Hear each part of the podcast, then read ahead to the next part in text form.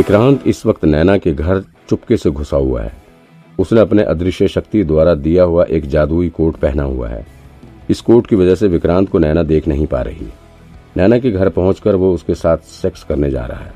उसने नैना के कपड़े भी खोल दिए थे, लेकिन तभी उसके इस जादुई कोट का असर खत्म हो गया और विक्रांत का चेहरा नैना के सामने आ गया। विक्रांत को देखते ही नैना उस पर टूट पड़ी और बहुत बुरी तरीके से उसे पीटने लगी।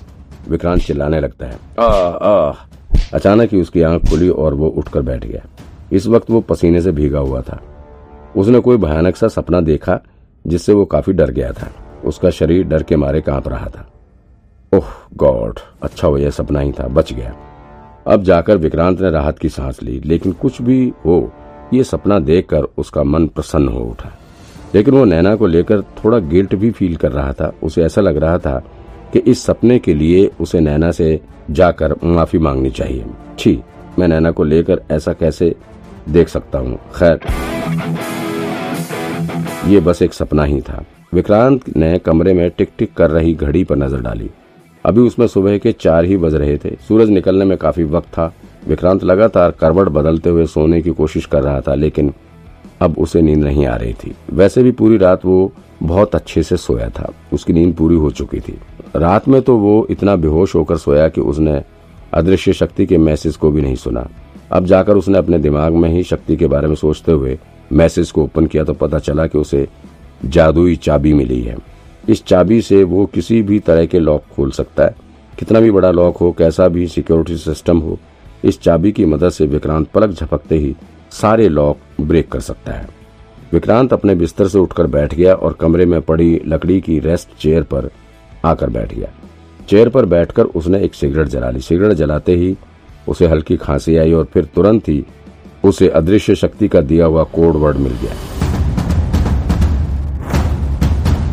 आज विक्रांत को कोडवर्ड में तूफ़ान के साथ ही चंद्रमा भी दिया गया था। तूफ़ान को चंद्रमा ने खुद के भीतर संग्रहित कर लिया है।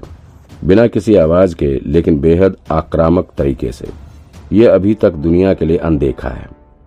विक्रांत के लिए अभी तक अदृश्य शक्ति द्वारा कही जाने वाली ये बातें अबूझ पहलियाँ ही साबित हुई हैं। उसे इसका एक परसेंट भी मतलब समझ में नहीं आता है।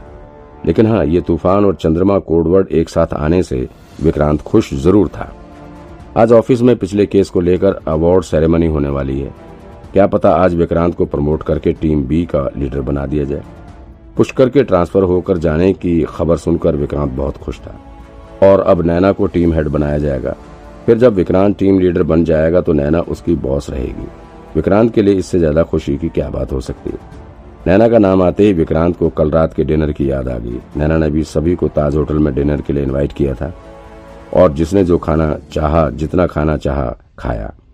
नैना ने अपनी तरफ़ से भी दो तीन डिश ऑर्डर किए हुए थे। वो शायद इटालियन डिश थे। वहाँ मौजूद सभी पुलिस वालों में से किसी को भी उस डिश का नाम तक नहीं पता था। लेकिन फिर भी कोई खाने में पीछे नहीं रहा। इतने बड़े होटल में और इतना लग्जरी डिनर पूरे पुलिस डिपार्टमेंट में किसी ने भी कभी भी नहीं किया था। नैना ने सबका ध्यान रखते हुए बड़े अच्छे से सबको डिनर करवाया था।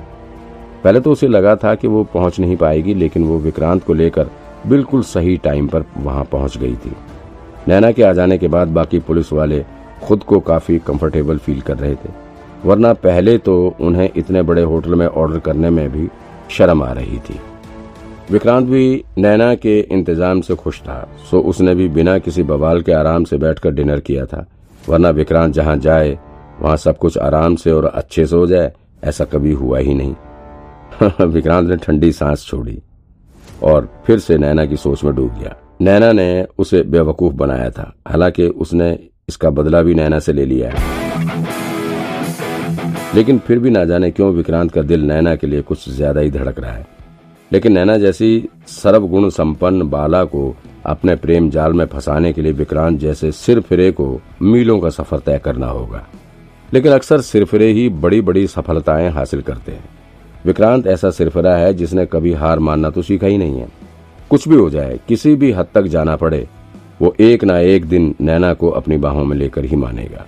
उसने मन ही मन खुद से वादा भी कर लिया था। नैना गिरिवाल, देख लेना तुम, एक दिन तुम खुद मेरी बाहों में दौड़ कर आओगे। अब चूँकि विक्रांत को नींद नहीं आ रही थी और बड़े मौके से सुबह सुबह उसकी नींद खुल गई थी तो उसने सोचा कि क्यों ना आज दौड़ने के लिए चला जाऊँ। कभी कंधे में चोट लगी है तो दौड़ने के साथ ही थोड़ा एक्सरसाइज भी हो जाएगा, ताकि ये चोट जल्दी से रिकवर हो जाए। और फिर आगे अभी बहुत सारे केस पर काम भी करना है। इसलिए शरीर को स्ट्रांग बनाना ज़रूरी है। तो वो तुरंत ही उठकर घर से थोड़ी ही दूर पर बने पार्क में दौड़ने के लिए आ गया। क्रांत ने तो ये सोचा है कि एक बार कंधे की चोट सही हो जाए, फिर वो ताइकांडो की क्लास ज्वाइन करेगा। ताइक्वांडो सीखने का प्लान बनाने के पीछे दो कारण है। पहला तो उस दिन जब वो रमाकांत के गार्ड्स के साथ भिड़ रहा था, तब विक्रांत ने खुद को उनके सामने बहुत कमज़ोर पाया था। भले ही विक्रांत मारपीट करने में एक्सपर्ट है लेकिन अभी भी वो एक्सपर्ट फाइटर नहीं बन पाया है।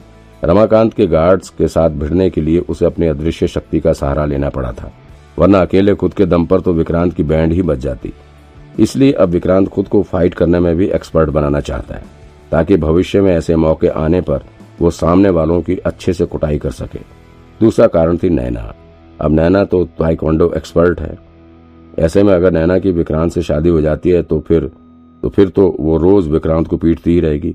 ऐसे में नैना से लोहा लेने के लिए भी विक्रांत के लिए ताइक्वांडो सीखना बेहद ज़रूरी था।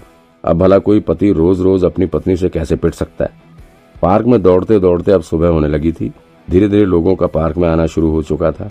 कुछ लोग यहाँ दौड़ रहे थे तो कुछ नॉर्मल टहल रहे थे। वहीं कुछ औरतें अपने कुत्ते के साथ यहाँ टहलने के लिए आई हुई थी। कुत्तों को देखकर विक्रांत को तुरंत ही अपने शेरलॉक होम्स की याद आ गई। वो अभी भी मोनिका के साथ उसके पापा के घर पर है। मोनिका ने बताया था कि उसके पैर की सर्जरी हो चुकी है, लेकिन उसे पूरी तरह ठीक होने के अभी एक दो हफ़्ते और लगेंगे। इस बीच विक्रांत भी बहुत व्यस्त चल रहा था, इसलिए उसे अपने शेरलॉक होम्स की खबर लेने तक की भी फुर्सत नहीं मिली। अब एक बार ये मंजू का मर्डर केस सॉल्व हो जाए, फिर विक्रांत तुरंत ही मोनिका के घर जाकर अपने प्यारे महेश को ले जाएगा। विक्रांत जब सुबह ऑफ़िस पहुँचा, तब तक नौ बज चुके थे। ऑफ़िस में आज अवार्ड सेरेमनी होने वाली थी। दरअसल डीएन नगर ब्रांच का ये शुरू से रूल रहा है कि जब भी कोई बड़ा केस सॉल्व होता है तो फिर सभी पुलिस वालों का मनोबल बढ़ाने के लिए ये सेरेमनी की जाती है।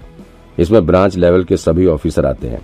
आज की सेरेमनी का मेन फोकस मंजू के मर्डर केस, एनालिसिस पर था, और साथ ही जिस जिसने इस केस को सॉल्व करने में अपना योगदान दिया है, उन सभी को सम्मानित किया जाएगा। सेरेमनी की शुरुआत ब्यूरो चीफ अमृत अभिजात बोलने के साथ हुई। उन्होंने सभी पुलिस वालों के काम की तारीफ़ की और साथ ही विक्रांत के लिए उन्होंने स्पेशल तारीफ़ के शब्द बोले। विक्रांत को उन्होंने ब्रांच का सबसे होनहार और तेज तरार पुलिस वाला बताया। अमृत ने कहा कि इस केस की वजह से डीएन नगर पुलिस ब्रांच की इज़्ज़त पूरे मुंबई पुलिस के बीच बढ़ गई है। इसके लिए उन्होंने विक्रांत की दिल खोलकर तारीफ़ की। बेशक विक्रांत इस वक्त तारीफ़ पाने का हकदार था। विक्रांत अपनी तारीफ़ सुनकर बेहद खुश था। ब्यूरो चीफ के मुँह से अपनी तारीफ़ सुनकर विक्रांत का दिल खुश हो उठा। इसी के साथ उसे ये भी उम्मीद जग उठी थी कि जल्दी ब्यूरो चीफ साहब उसके प्रमोशन का भी ऐलान कर सकते हैं। विक्रांत बड़ी बेसब्री से अपने प्रमोशन के इंतज़ार कर रहा था।